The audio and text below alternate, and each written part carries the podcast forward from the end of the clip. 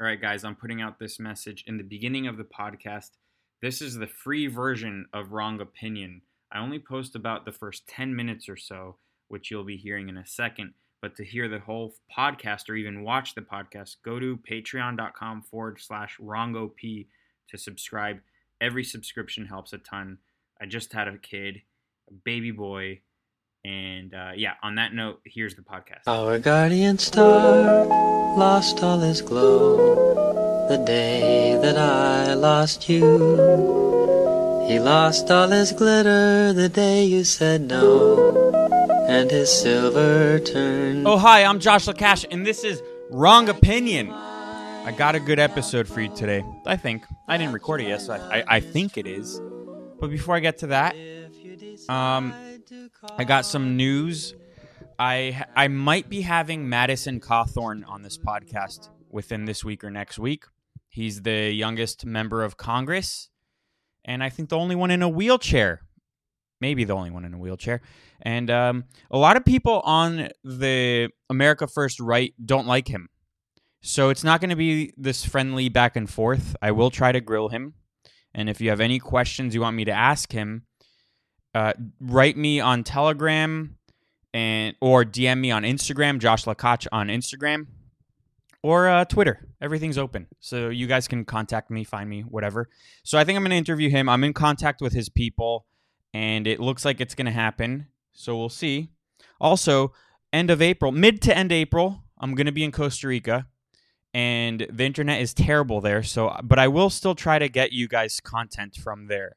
So, you know, for those of you paying on the Patreon, it won't go to waste. I'm going to still try to get you guys stuff there. And for those of you not paying on the Patreon, because the first 10 minutes of the podcast are always up on Apple Podcasts or Spotify, uh, what are you doing? You guys are, are what's it called? You guys are, uh, what's it called? Scraping? Scra- is it scraping? You guys are like really scraping to just get the the the little bit of free content you can and you you you just really don't want to pay that three dollars for the audio.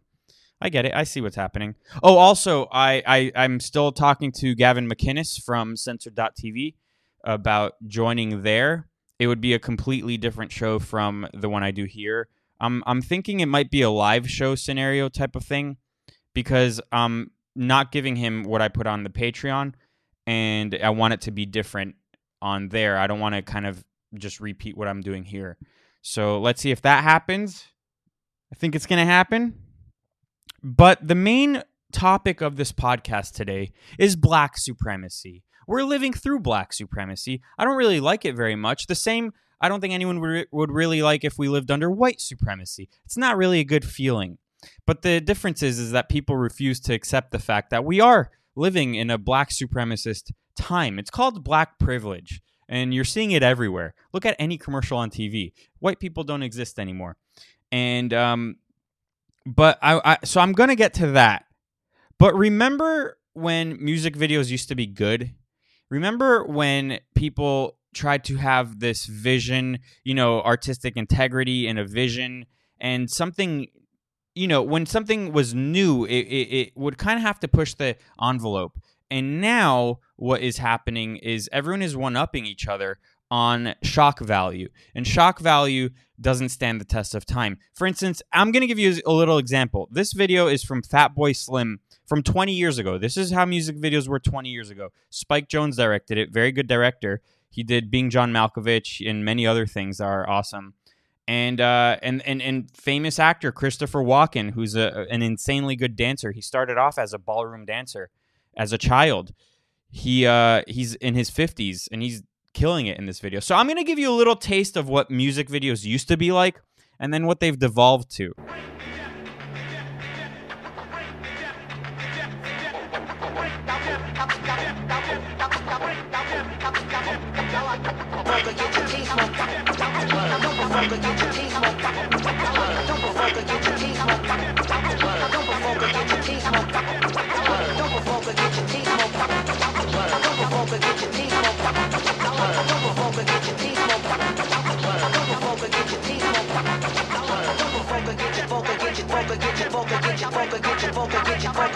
Get your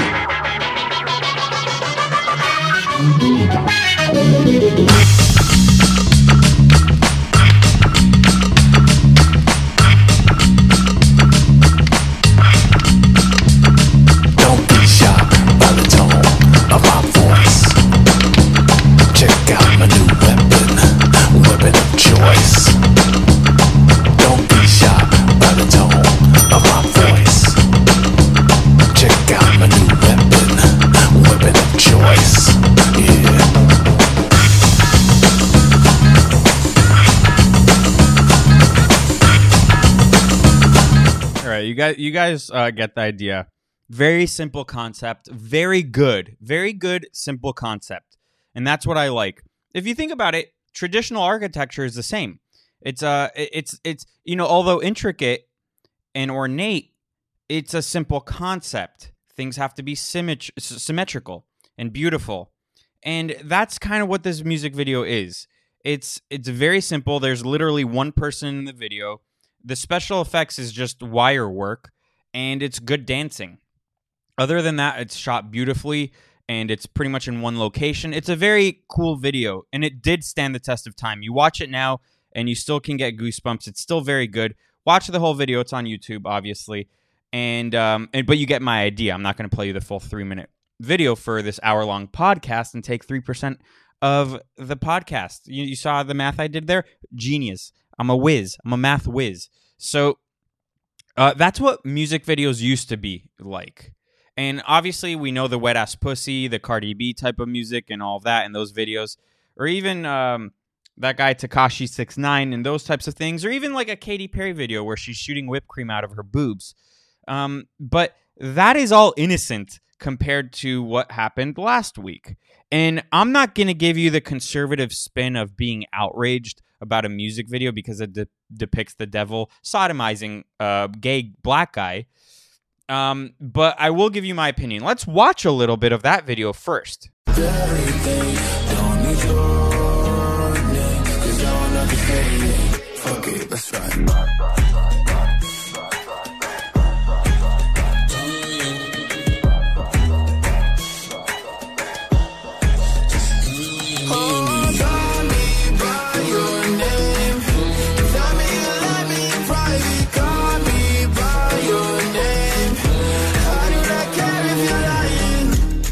You know, it's just dumb.